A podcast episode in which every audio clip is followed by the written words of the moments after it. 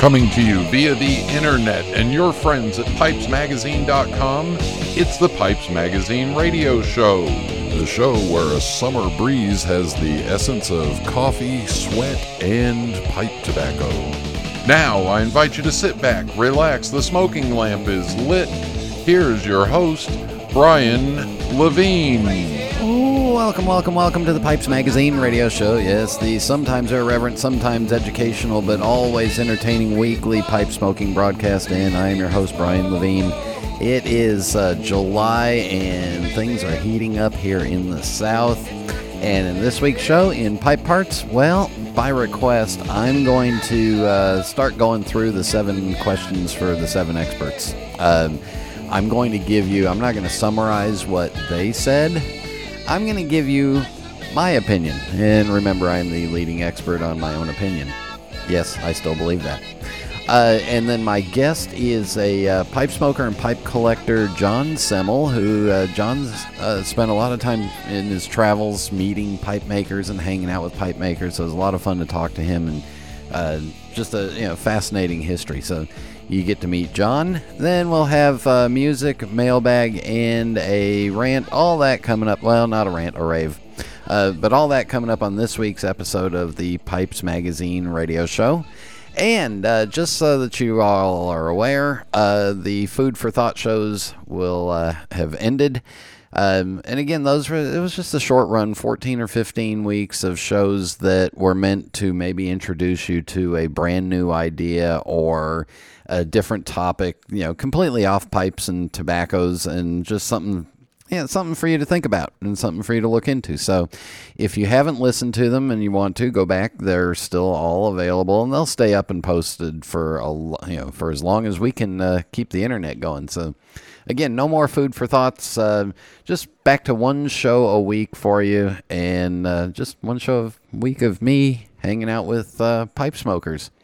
Um, would appreciate if you get a chance, go over to iTunes and leave us a rating and a review. And again, if you're in a uh, foreign country, non US, please uh, leave a rating or review on uh, Apple Podcasts for us. And then if you could also screenshot and email those to me, Brian at pipesmagazine.com, because I can't see them. And I would love to read them here on the show.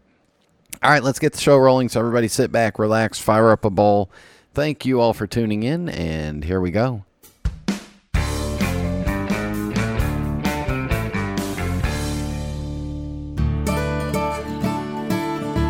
This is Phil Morgan, General Manager of Missouri Meerschaum Corncob Pipes in Washington, Missouri. Our mission since 1869 has been to produce great smoking pipes that anyone can afford. We guarantee our pipes won't be your most expensive, but they just might be the ones you smoke the most. At Missouri Meerschaum Company, we don't just sell our corncob pipes, we grow them, make them, and smoke them. Missouri Meerschaum, Washington, Missouri, since 1869.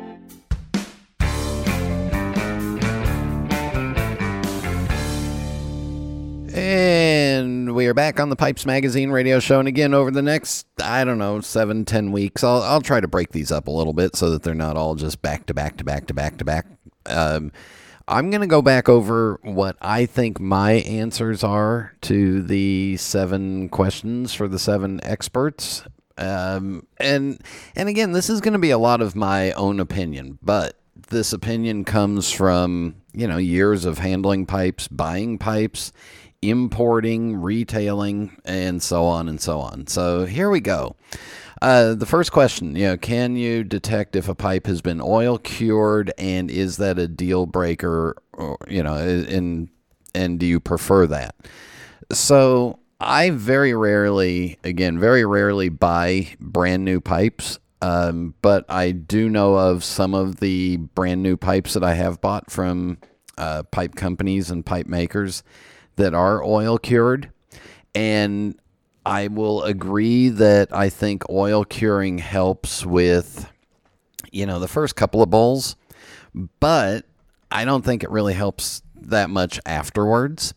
I think oil curing in a virgin lined, yeah, in an unlined bowl helps a lot with the taste. But again, if a bowl coating is put in, I'm not sure it really helps much.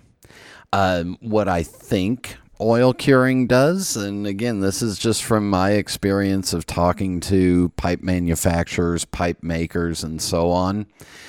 I think oil curing helps with the uh, with the briar, with speeding up the briar curing, uh, making the block of briar a little more uh, a little more tolerable, or, or, you know, helping to helping to dry it out and helping to get it to a uh, a nice dry status.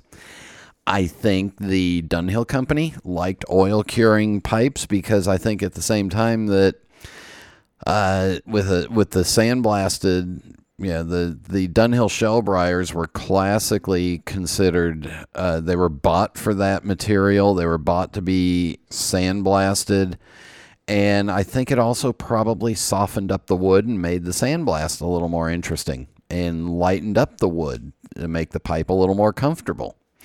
Um, I think the other thing that happens in oil curing or the curing of the briar is that if there's a fault in the pipe in the block, it may show itself then. So it's a way of kind of pre-testing the block um, and making sure that the block is a good block before it goes on further to work with. Because I would imagine if you take the block and put it in a boiling liquid, that if there are any air pockets in there or any problems with it, that are towards the surface, they may show themselves.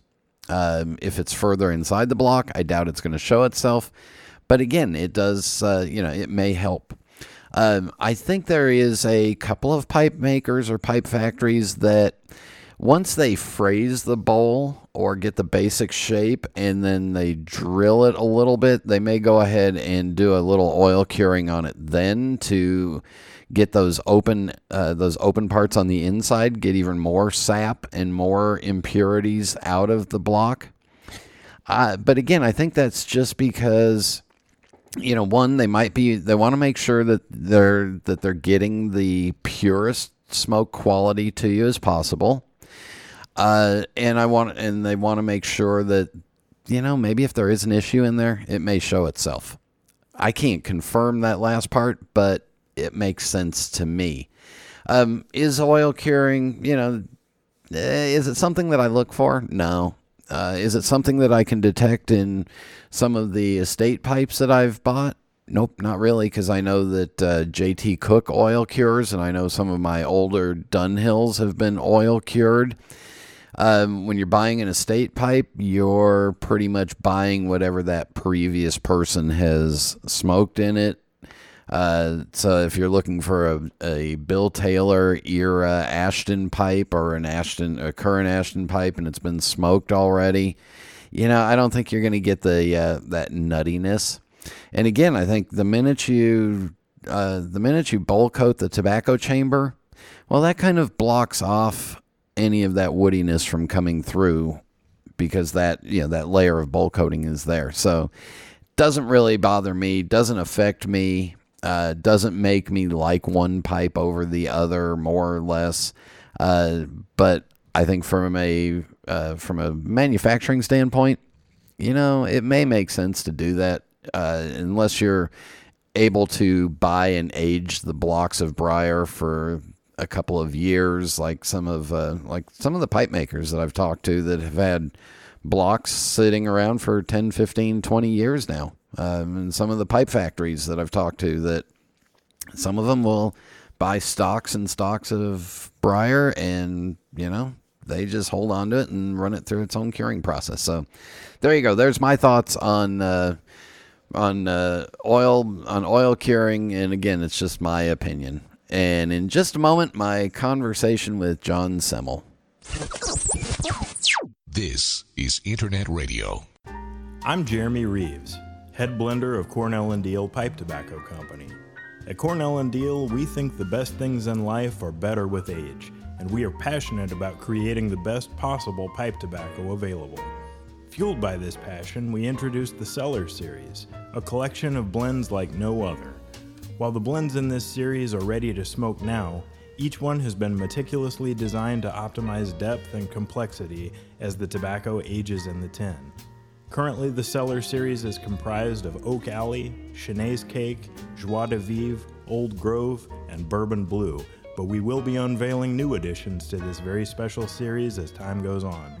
Pick up a tin to smoke now and save a few for later enjoyment so that you can experience all the richness and subtlety each blend will reveal through the years. Cornell and Diehl's Cellar Series. The secret ingredient is time. Contact your local or online retailer for information. We're back on the Pipes Magazine radio show, and joining me is a pipe smoker, pipe collector, tobacco collector, somebody. John, I'm sure our paths have crossed in the past. I just don't know where and when, but you were. Uh, uh, your name was brought to my attention by uh, Jeff Gracik because of your uh, vast history with pipes and tobaccos. So, John Semel, welcome to the Pipes Magazine radio show. Thank you, Brian. All right, so let let's go back and let let's get your superhero origin story. Um, how did you get started smoking a pipe? Well, I I started out with cigars um, through high school, and then and then through college, and I was on a my first plane ride ever. I was flying to Rome for for a semester abroad to study because I had been a Greek and Latin um, concentrator for about ten years up to that point. Wow. And I met um, I met someone on the plane who was sitting right next to me, and we got to talking, and we became quick friends. He invited me over to his house, and um, I brought some cigars with me because I, I, wanted to come fully equipped. I had no idea what would be in store for me in Rome, what would be available. So I shared some cigars, and I saw he had a beautiful pipe rack, and he had just these beautiful pipes. Later, I learned that they were high grade Il Ceppos and some Dunhills, and and I, I was just became very enamored with it. He said, "Well, why don't we go to a pipe shop in Rome?" So a couple months later from that point, you know, Italian time, uh, there was a it was a weekend where they had the strange um, uh, legislation going on to try to reduce the number of cars in, on, on, the road and emissions. So if your license plate ended in an even number, you could drive Monday, Wednesday, and Friday. And if it was an odd number, it was Tuesday, Thursday, and Saturday. And Sunday, you didn't get to go out, I guess. I don't remember what the plan was. But it was a Saturday, and his license plate was the wrong number, so we had to take his moped. so I got on the back of his moped, and he went zipping through the streets, and I was white knuckling it all the way to the smoke shop. Mm-hmm. And I got out of the smoke shop. It was Becker Musico, and I walked into the shop, and it was just it was it was just the it's the most amazingly blinding experience. I, I, I think Handel's Messiah must have started playing overhead when I walked in the door. It was just amazing. It was so beautifully arrayed, these marble floors, these beautiful glass counters, a leather couch, and just people sitting around easily and talking. And the pipes that they had the shop were really beautiful. They had high end at that time. This was in, in 1991. It was high end Ser Jacopos and some Baldos, and they had uh, uh, some Beckers and and uh, a whole array of Costello and some other things. And it wasn't transactional. So I met Giorgio Musico and I met Paolo Becker. They were the first two people to actually fit me out with a pipe, and they knew my friend. And so my friend just started easily talking with them, and Giorgio came over to me and asked me if I was interested in pipes and if I'd ever smoked a pipe, and I said no, but I'd love to. And I looked at the cabinet and I saw some that I thought were really pretty. And then when I saw the price tag, I knew that it was several orders of magnitude higher than anything that I could afford. And Giorgio gently um, uh, directed me towards the the basket of seconds where I I picked out with his assistance the Savinelli Deluxe Billiard and a Brebbia horn, both of which I still have. And the Brebbia horn has so many fills in it that it literally it looks almost like a uh, like a collage because the the parts that are actually briar have darkened very nicely and the fills haven't so there are all these really bright red marks all over it like, but I remember looking at the price of that, and I think that the total was around seventy dollars, which um, at the time I was a dirt poor student, so that was my weekend food money. And I sat down on the couch, and he showed me carefully and meticulously how to pack a pipe, and he packed it for me. And the first thing he put in was what his favorite blend was was Marcovitch uh, Black and White. Oh boy! So I'm sitting on this couch with my friend who's about eight years older than I am, and Giorgio and Paolo and a couple other folks who are just kind of milling around the shop. And I just it was just such a sublime experience, and I was I, I think I had such a a, a deep and profound um, uh, uh, impact from the tobacco that I was sunken into the couch after about 45 minutes of huffing on the black and white Marcovitch blend. Yeah. And then my friend told me it was time to go. And on the back of that moped, I was barely hanging on, waving to people with the pipe hanging out of my mouth, still billowing smoke, which probably wasn't good for it. But I'll tell you, I was certainly relaxed. wow. Uh, and that was so that was my first pipe experience. And and Giorgio actually sold the pipes to Lee Van Cleef for the spaghetti westerns. I got used to manage. Go ahead. I'm sorry, Brian. I, I got to tell you, in over 400 episodes of doing this show, that is the best first pipe ever story that I've heard. well, thank you. But I learned. I got very lucky because the, the the Giorgio used to manage a shop of just north of Rome called Carmignani, and that was a very famous store, and they used to get all kinds of famous people in there. And young Lee Van Cleef came in and said he's doing this spaghetti westerns, and there's an American actor um, well, he's doing the Italian westerns with Leone, and, and there's an American actor who smokes these Toscanis cut in half, which are Italian cigars. Yep. And he said, you know, I need something. So Giorgio looked at him and said, okay, and and outfit him for a pipe that that he thought would be appropriate. And you know, over the years, I guess when Carmignani shut down, and I actually was in the shop at one point in Becker and Musico, where where Johnny Carmignani came in, and I have a picture with all of us together, which was a lot of fun. But then Giorgio and Paolo opened the, sh- or I guess it was Paolo's father, um, Fritz. So so Giorgio and Fritz opened the shop, and then Paolo came to the shop um, and started making pipes. And um, over the summers when I would I would come over to house sit for my friend who would take him his family to the countryside and he wanted somebody like as a guard dog in his apartment so he would give me the keys and say here it's you know for two weeks you know have that. And I would go to Becker Musico every day and there were lots of people that would walk in and I would help translate. And I remember there was this there's this really huge man who was uh, on the Italian rugby team and he was you know monstrously large and he had very few teeth, which was always very confusing for me because somehow he was still able to clench the pipe in spite of the fact that he was missing so many teeth. and he asked me if I wanted to play chess, and you know I I'm, I was a reasonably good player, and apparently he wasn't. So I agreed, not knowing that, that was the case. And we started playing, and he became very agitated as he began to lose. And I had this flashback to Star Wars at that moment, you know, let the Wookiee win. Yeah. And I thought, you know, I'm in a pipe shop. It's calm. It's relaxing. You know, I'm going to let the Wookiee win here. And, you know, his humor completely changed completely once he started to do better and everything was fine.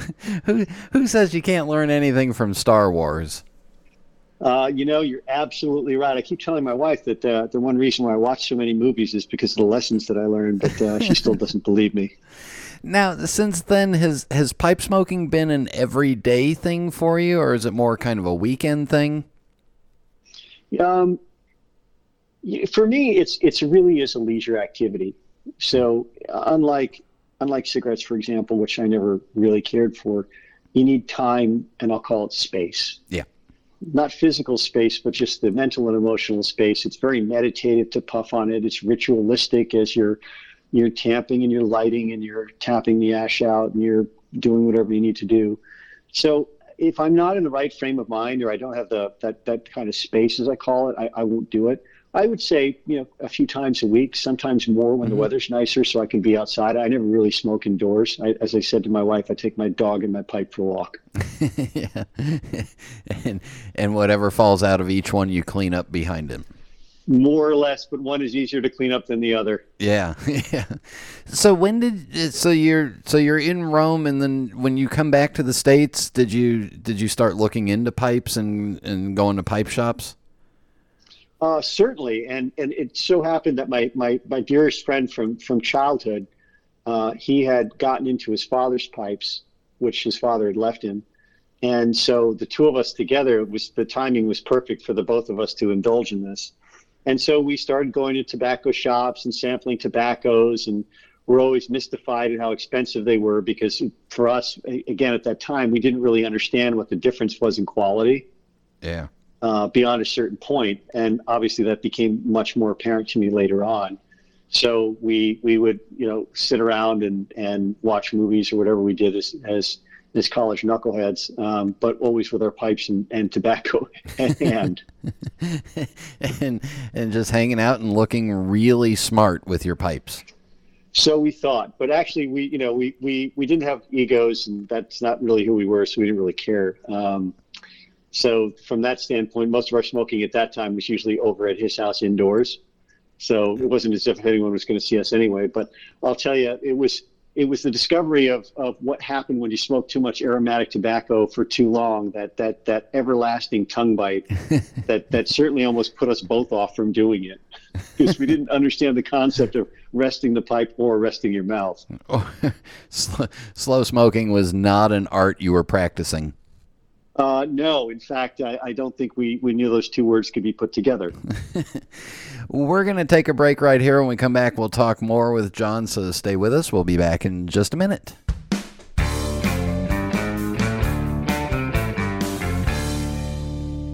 A Savinelli pipe is a testament to a long legacy, fortified by well worn hands and destined to be enjoyed for generations. For over 150 years, Savinelli has been dedicated to sourcing the world's finest briar, committed to pushing the boundaries of pipe design, and devoted to the tradition of Italian pipe making. Savinelli is more than a mark. They're a way to help you make your mark, and like you, there can only be one Savinelli.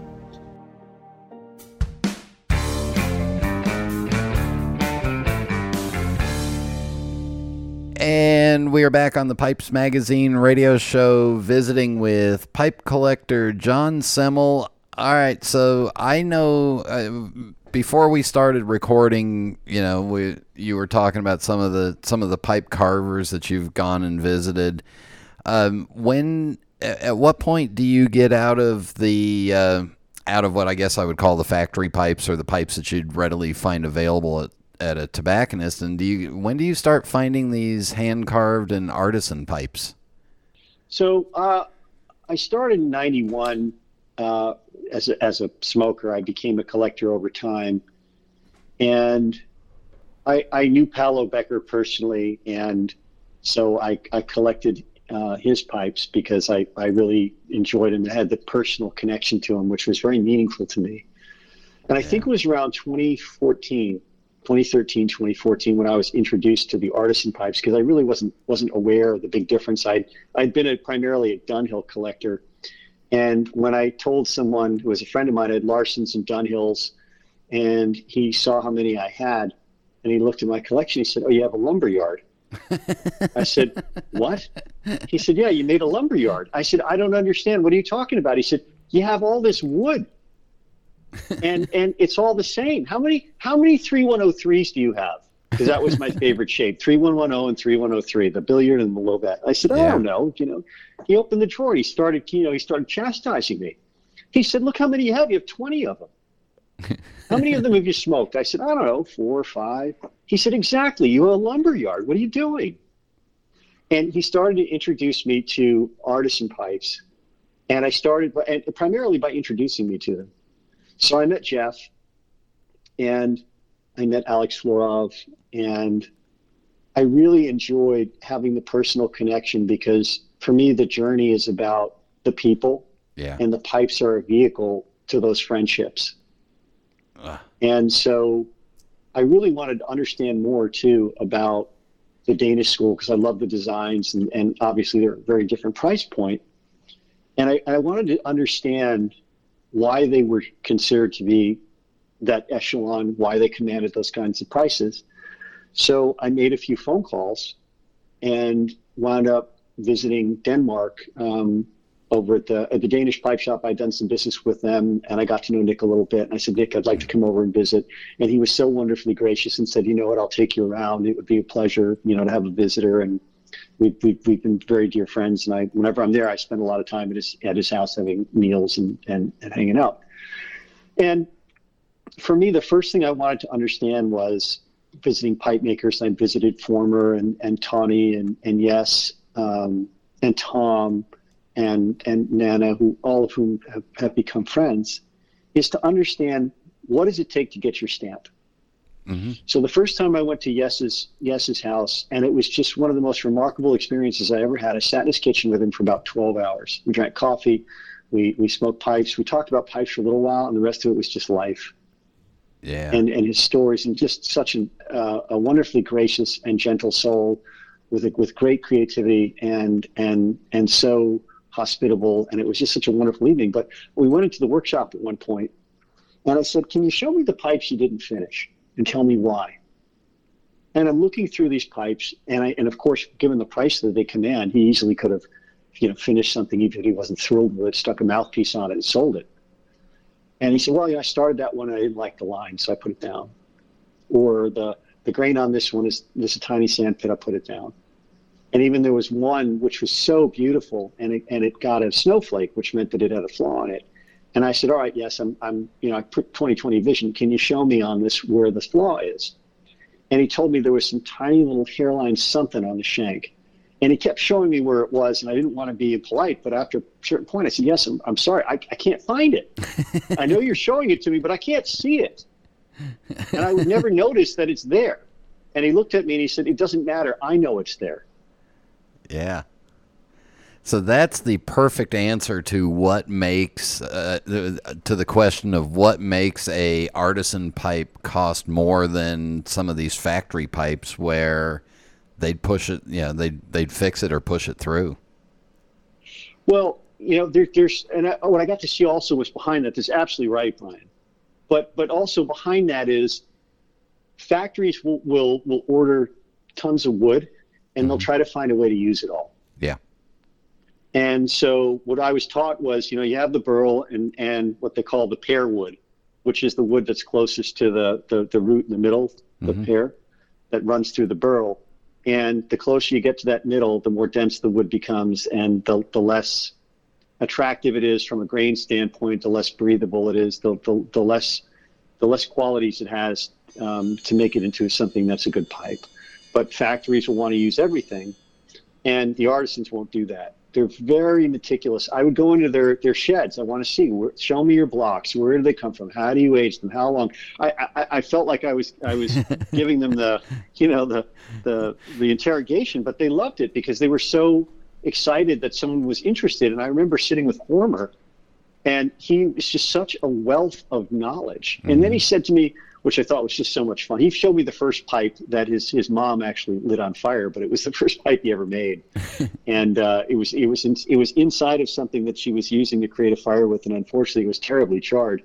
But he said, "You want to see me cut a pipe? I'll cut a pipe for you. What's your favorite shape?" I said, "A Lovat."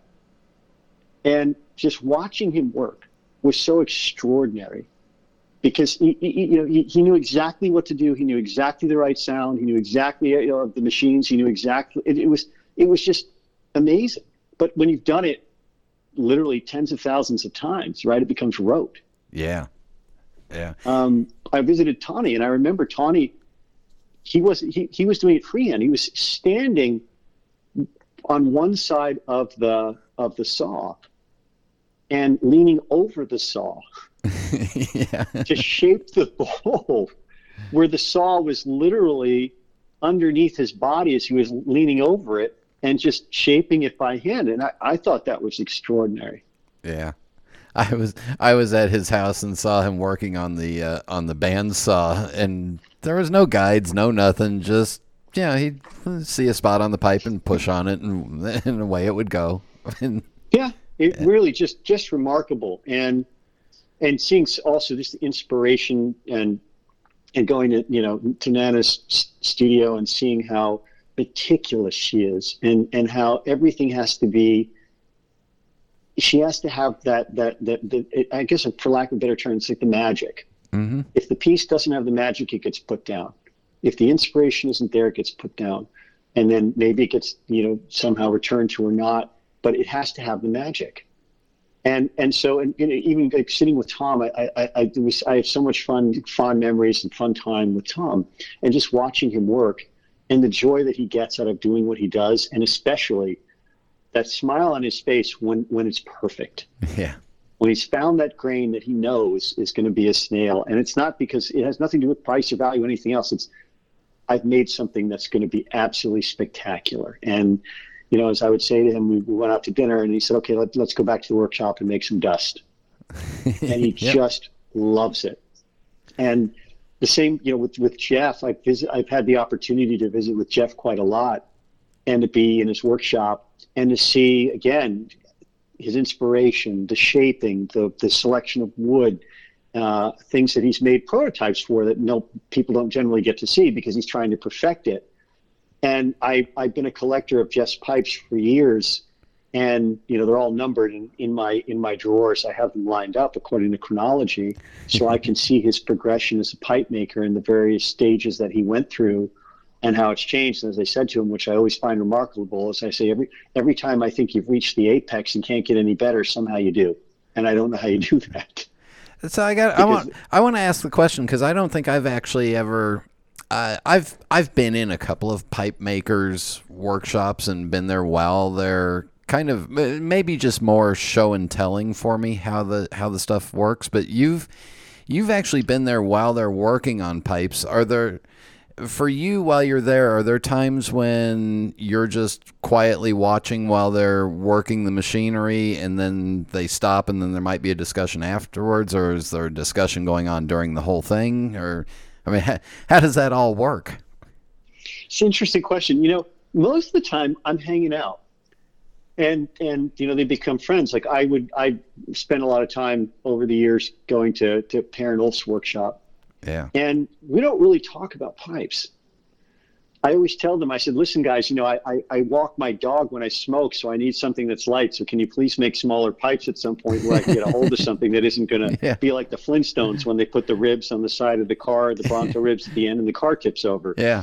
Um, I need something smaller. And they'll laugh about it, and we have a good time. But we don't really talk that much about pipes. It's more about about things you talk about with your friends and their life experiences. And I might ask them a question or two. But I bring back the pipes with me that I've acquired from them because I want to have that experience encapsulated in the pipe. I want that energy in that pipe and that memory attached. So I remember I got a hold of uh, a, a pair billiard bamboo shank from 2001. I hadn't smoked it. And by the way, if you don't smoke the pipes that these folks make, they get really angry because yeah. they tell you these things are designed to be used. They're not furniture. Yeah. And you need to use them. So I, I brought that back to the workshop and I handed it to Per and I said, What do you think of this? And he smiled and he said, I haven't made anything with bamboo in over 15 years. And then he, he said, I love it when my children come back to see me. and then his face grew dark and he said, You haven't smoked this yet and I said, That's absolutely right. I brought it back here, so the first bowl that I have in it is with you while I'm sitting in your shop with you. and, and and at that point everything was okay and I diffused yeah. the situation. But part of the part of what makes these things kind of magical is the relationships because the memories and the relationships and everything, it all gets all that energy gets encapsulated in the pipe. So it, it takes on a, a life I remember where I was when I first used it. I remember the, the times where I was smoking where I was and, and where I got it and the whole story behind it. And, and therefore, it's not just who made it, it's, it's the friendships and the memories and the experiences that all get attached to the object that make that object magical. And every little line and curve rem- reminds you of a different conversation or a different thought, and you and your hand just keeps running all over the pipe. That that that's exactly right. And you know, I, I Dunhills are, you know, from machine made pipe is they're extraordinary pipes, but a 3103 is a 3103. And sure, there are no two pieces of briar that are the same, but at a certain point, there, there's not that much. There's no connection with the people behind it. Yeah, yeah. You didn't get a chance to go watch Alfred make it for you. Nope. No. now Very you, few people did, I suppose. Before we wrap up, you've also you're you're kind of a you're a tobacco hoarder too. So, uh, how long have you been at um, uh, collecting and hoarding tobacco? Boy, you know it. it if you if I speak to another pipe smoker, they'll use the word collecting. If you ask my wife, she'll use the word hoarding. Yes, that's, that's absolutely right. yeah. um, you know, it was probably about six or seven years ago that I first got introduced to vintage tobacco. Okay. And I got to see what happens when I, I knew with cigars, like cigars age. Yep. And you can tell because the, the wrapper, which is cellophane, develops a patina, and you know that the that that the oils have matured. And and I remember being in Shervington's in London um, in 1993, and I asked them if I take this, you know, with me and I keep it in the bag, how long will it be good for? And you know, the man behind the counter in a very dry, um, tired English voice said to me, "Sir, tobacco never dies." um, well, it does dry out, but yes, yeah. I suppose you're right. You can still use it, so it doesn't technically die. But I started seeing the impact, and I, I remember smoking. The first piece that I ever had that was uh, uh, tobacco that I had that was that aged was an old tin of Orlik from the Max War era, which was 1980s, and it was the most delicious thing I've ever experienced. And the tobacco was rich and dark compared to when you open a tin now, which is still fabulous tobacco, but the age on it was extraordinary. And when I started to experiment some more and, and see what the impact is, especially notably on Virginia when the sugars really start to come to the front, um, it's just so incredibly delicious. Uh, and then again, there, there's nothing that is more devastating than when you have an old tin and you pick it up and you hear a, a Maraca-esque shake. Yeah. And you know that the contents are nothing more than dust.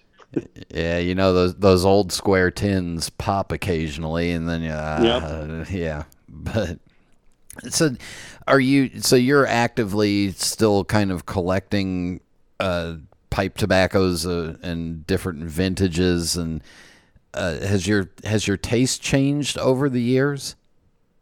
You know, I think everybody goes through this, right? So the first the first draw was aromatics. Yeah. And those those wonderful vanilla Cavendish burley cube cut stuff that burns the inside of your mouth and tastes like chocolate and vanilla and has a, an aroma that isn't um, too off-putting. Then I moved on to English because I discovered Latakia, and that's exclusive what I smoked probably for a decade. And then I got introduced to pure Virginias and, and um, aged Virginias, and I, I, I would say 95% of the time it's Virginia and 5% of the time it's English Oriental. Is there a different time of the year or a different season that triggers that change for you? No, it's typically where what time of day and, and probably what I've eaten. Um, because trying to smoke Latakia on an empty stomach, I found is, is, is not very good feeling. but, but you're so uh, so the uh, so the evening walks with the dog might be a might be a Latakia blend, but the other ones definitely Virginia. Virginia's. Yeah. um, do you have a? I mean, how? Do you mind telling us how big your pipe collection has gotten now? Oh boy, you know it's funny. Every every collector I always ask that they always say around 250. that seems to be a magic number. So mine is around that. And what does it take for a pipe to come uh, for you to want to buy a pipe and add it to your collection now? Is is is it tied back to again the the you know the memory with visiting a pipe maker? No, you know what? And I tell this to the folks who I know who are friends. I said, you know, there are kind of four categories. Category one is I made a pipe. Category two is I made a nice pipe. Category three is I made a really nice pipe. and category four is, wow, that's one of the nicest pipes I've ever made. And I tell the guys, I said, you know, I've got some ones and twos, but what I really want from you now are your threes and fours. Okay. So you're, and, and again, you want them in a small, in a little bit lighter size, a little smaller, yeah, on 150 the... grams or weighted in a way where in my mouth it'll feel like you know between 40 and 45 maximum. The sweet spot is between 35 and 40. Yeah, so you're so you're refining your collection your of pipes, and if it's got to be something more special than the other ones in order to come into it, and and still fit that 50 gram level. Yeah, and some go out. Uh, yep. and, I have some heavier than that just because I love them and they're special. And I just know that, okay, this is a hand pipe that I'm only going to be smoking sitting down from outside somewhere. Mm-hmm. Um, but, you know, the, and there, there are things that go out because I don't use them anymore. And the way I look at it is, you know, the, the estate market is a great way for people to get introduced to, to wonderful pipes at a, at a, at a much lower price. And so if I'm helping, I'm, I'm actually helping create liquidity for pipes in the market for people who might be interested, but either can't or don't want to pay the, the, the price tag for a brand new one of, of, a particular maker. So I got my first Dunhill. The yeah. Wilke Pipe Shop was leaving New York and they were having a sale, and I there was a, a $150 Dunhill um, shell for 100 for a Group Five shell it was in an estate and I really wanted it, but that was more than I could spend. And they turned to me and they said, look, the insurance to ship it back is going to be more than it's probably worth. So they sold it to me for uh, uh, $75. Ah. And I just thought, wow, I just hit the lotto because I couldn't, I shouldn't have even paid that relative to what my finances were at the time, but I, I love that pipe. And so um, doing that for other people, I think for things that I don't use anymore, it gives people an opportunity to, to, to, uh, to accumulate those things and try them out, which is great. Well, those of us that buy estate pipes, we greatly appreciate you uh, putting those back out into the wild for us. And uh, John, we'll wrap this up with the fast five final questions. No right answer, no wrong answer, just whatever comes to your mind. Are you ready? Sure. What is your favorite pipe? I'm not sure I have a favorite pipe. It changes. And that could be the best answer possible. Uh, so we'll we'll we'll leave it with that. Um, what is your favorite tobacco? I, I, I really have a holy trinity, which is uh, the the original Capstan Blue, the Orlik um, Max Shore tins, and the Murray Era DLF. Um, what is your favorite drink? Oh, we know what I'm smoking. I usually drink tea. A- any particular type black- of tea?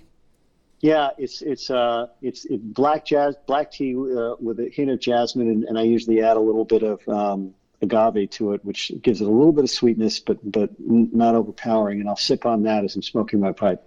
Ooh, that sounds good.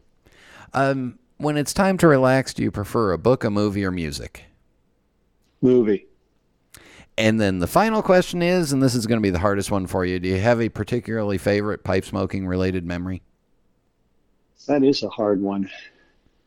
You know, it was probably the very first time when I was coming back from the that Becker and Musico on the on the back of that moped. Yeah. That's just I, in that moment, I just thought, I can't believe it. It's my first plane ride ever. I'm here in Rome. I'm riding around on this moped with this pipe in my mouth, zipping through the streets. You know, we're literally going through the streets. It's going like history because there's no place in the world where you have a, you know, a fourth century BC temple next to a 16th century church next to a 20th century pizza place, right? yeah. and you know i'm zipping around with this pipe in my mouth and thinking this is the greatest experience i have ever had John, I would love to have you come back on to to spend more time talking about your some of your stories with the pipe shops and the different pipe makers in the future if you'd be willing to come back. 100% I, I really enjoyed it and, and i hope other people do as well. And i hope that it it encourages people to stick with it or to try it out because uh, it's not just about the pipes and the tobacco. It's it's all the people and, and i like to refer to them as the tribe Yeah. that, that make the pipe smoking community special. Well, thank you very much for coming on. Thanks for visiting with me, and uh, yeah, we will we will definitely have you back. i appreciate it. Thank you again for the time brian. It's my pleasure We'll be back in just a minute. My name is Shane Ireland, and I'm the pipe manager at smokingpipes.com. It's my job to source and select the absolute best pipes from all over the world. We take collecting seriously, so you should think of us as your team of personal pipe shoppers. When you browse our site and make your selection, the pipe you've picked out has traveled from the maker to our merchandising and quality control department. It was then given to our highly skilled photographers, videographers, and copywriters before being carefully and lovingly packaged by our shipping team. The pipe you see is the pipe you get, and it's just the one you've been searching for. Whether you're on the hunt for that next special piece to add to your collection, or would simply like a recommendation from our extensive selection of tobaccos, give us a call at 1 888 366 0345, and our friendly experts will be glad to assist you. We are quality, we are experts, we are collectors, we are smokingpipes.com. This is Internet Radio. And we are back on the Pipes Magazine radio show. And again, yeah, I, so let me break down a little, a little bit here. Um, one of the, uh, you know, one of the true joys of this uh, quarantine time or uh, lack of travel time has been getting to know some pipe people a whole lot better, having real conversations with them on the phone because you know none of us are allowed to travel anywhere and uh, meeting and talking to John is just one of the one of those highlights. Uh, just a lot of fun, and I can't wait to, you know, maybe one day cross paths and sit and have a sit and have a bowl with him. Um, all right, uh, for music for this week, we are going to uh, Ray LaMontagne, who has a new album. The album is called Monovision, and uh, it's released, uh, I think, about two or three weeks ago. Uh, anyway, the song that I picked is a song that's called I Was Born to Love You, and I picked it in particular because I just really enjoy the. Um, I, I'm really enjoying the jazz guitar line that plays through it. So just check this out.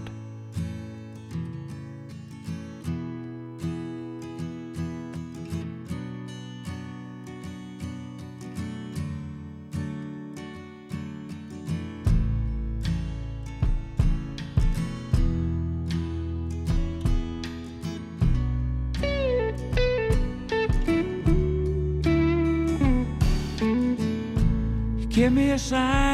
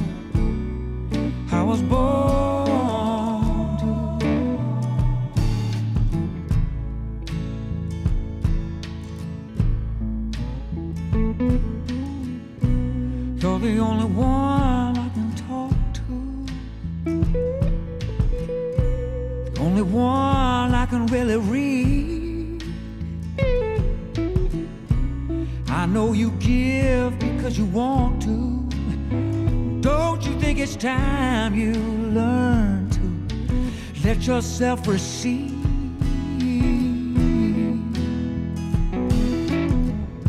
Can make you smile, can make you sing.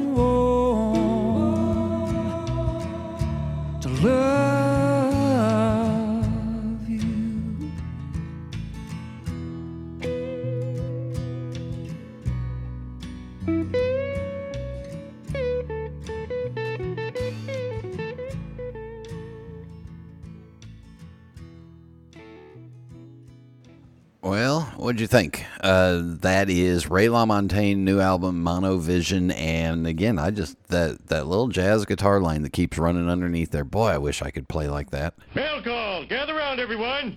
And in the mailbag, if you have a comment or question or suggestion or idea, or you just want to say hi, uh, you can email me, Brian, B R I A N, at pipesmagazine.com. or go to Facebook and post and uh, follow me there, or Instagram and reach out to me there. You know, there's several hundred ways to uh, get in contact with me. Uh, best way, best thing you can do is leave an iTunes rating and review, just like uh, just like my friend Dave in Lax did, and that LAX stands for La Crosse. Although he doesn't spend much time there anymore, he spends a lot of time in Arizona, which I don't blame him. Uh, Dave Dave wrote in, uh, on iTunes and said, "I enjoy the PM radio show. I'm a longtime pipe collector who enjoys and can recommend this podcast. Thank you very much, Dave. And I've uh, been chatting with him on the weekends occasionally too." Uh, let's see. Going back to last week's show, Dino writes an absolutely delightful conversation with Mark. Uh, the Peterson Pipe Book is a masterpiece of research, scholarship, and thanks to Maria, gorgeously illustrated must have book. I was lucky enough to get the first signed copy at the Chicago show and also won a copy of the Rathbone book in the quiz following a showing of The House of Fear. Uh, Mark is a fascinating and genial person to shoot the sp- with, as I had to, and he uh, Dino edited himself there, but uh, uh, as I've been happy to do with uh, at a few Chicago shows. Uh, the music was quite entertaining uh, with a powerful message. Best wishes for a successful auction, and for those who don't participate in the auction, do as I do and make a cash donation to the JDRF. My best friend's son, like Brian's daughter, is a type 1 diabetic, and it stands to reason the more funding for research, the better chances for a cure. And all I can say is uh, thank you, Dino. I agree. Uh, Casey Ghost says, Great show. I really enjoyed the interview with uh, Mark Irwin. I wish I could have gotten a copy of his book. It would have it would have been tremendous. Uh, he also wrote some wonderful stuff for Al Pasha, uh, and I used his articles for Al Pasha and Peterson when I used to write the KC Club newsletter. Music was interesting. Diabetes is a son of a bitch. Yes, it is. And a daughter of a bitch. Um, and it can't go that way. Sorry. Uh, let's see. Uh, from uh, Pipes Magazine, uh, Scott sent uh, sent this in. Brian, can you please explain the groupings terminology, group one, group three, etc.? I've been smoking a pipe for about three years and hear you and mostly Mike at Briar Blues mention these sizes. Is there a standard size set by Dunhill? Is it a uniform sizing guideline? Is it mostly for collectors? What is the benefit in speaking of these terms? Thanks much. Always look forward to each episode, Scott. Well, Scott, um, I think I, have tried to tackle this in the past, and I can't remember how far back it was, but um, the, there is no, there's no set absolute standard set by Dunhill. Uh, Dunhill uses those grouping numbers to designate size, and the size of the pipe design also affects the price of the pipe. So a group one shell briar is less expensive than a group three and so on and so on. All right, the bigger you get, the more it costs. However, I use, and I think this is a pretty good standard. Um, I use the standard group four size to indicate a tobacco chamber that is three quarters of an inch wide by an inch and a half deep.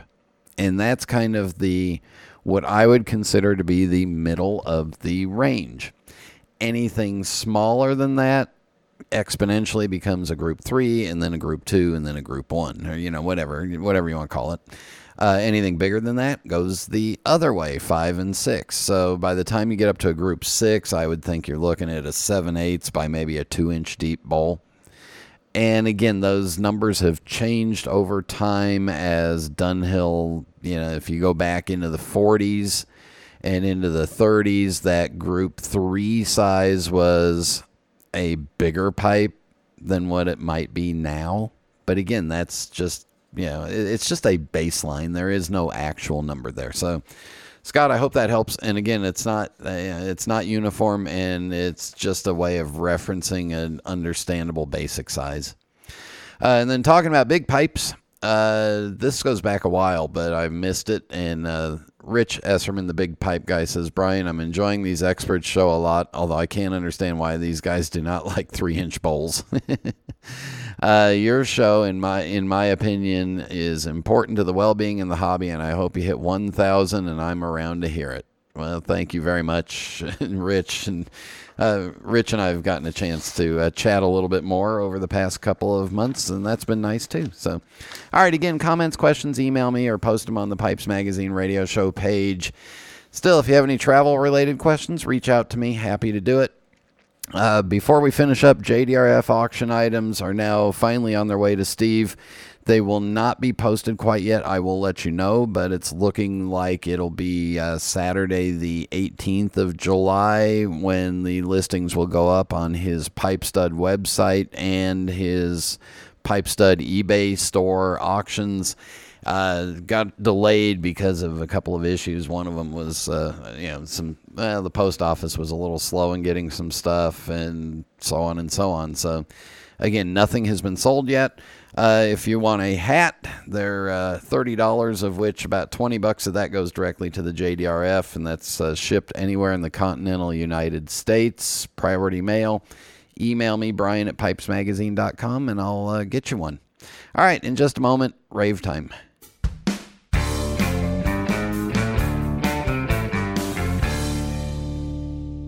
There's nothing quite like a good book, or my genuine Missouri Meerschaum corncob pipe an American legend since 1869. It's the coolest, smoothest pipe I've ever owned. See for yourself at corncobpipe.com.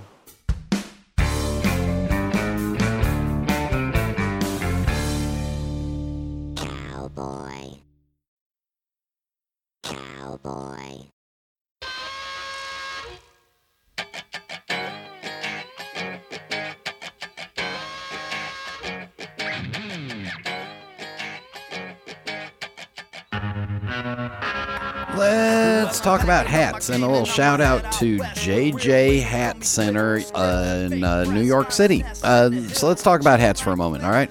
The hat that, uh, the little gray fedora that you've seen me photographed in when I travel, and uh, there's a couple of pictures. I don't know, I've had it for five years now or so. Anyway, it's a hat that travels with me anywhere when, when anytime when we're going anywhere cold and that was bought at JJ Hat Center on a trip to New York City. When, uh, in fact, I think I was there for a New York uh, for a New York pipe show, and I went into Manhattan. Uh, this past uh, cruise, one of the things I wanted to buy while I was gone was a Panama hat. Well, it didn't work out, so when we got back, I started learning more and more and more about Panama hats. And I went to JJ Hat Center's website, and I reminded myself of Kevin at JJ Hat Center's YouTube page. All I can suggest is if you're looking for a real good quality hat for warm weather or for cold weather, go to jjhatcenter.com. They are great people with great quality products. Not the, you know, they do have some of the cheaper stuff, but when it comes to hats, you absolutely get what you pay for. And Kevin's YouTube page. Uh, Kevin's YouTube stuff is real good, real honest opinions, straightforward, no, not flashy edits or anything, just him talking about his 20 plus years experience of working at JJ Hat Center and talking about hats. Uh, some of his current ones have some guitar playing in them, so you may want to skip past that or fast forward past it. But a lot of really good information in his YouTube and a lot of really good information on their website. So if you're looking for a warm weather or cold weather hat, I now have two fedora, uh, two straw hats from JJ in the fedora, and I love both of them. So thank you to them.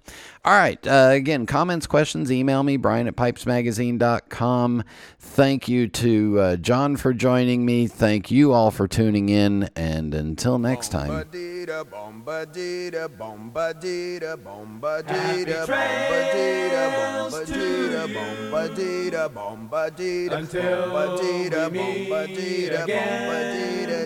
Happy trails to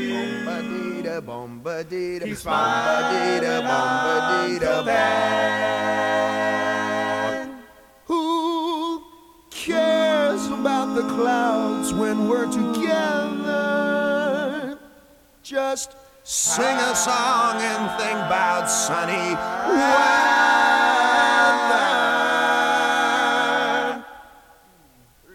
Happy trails to till we meet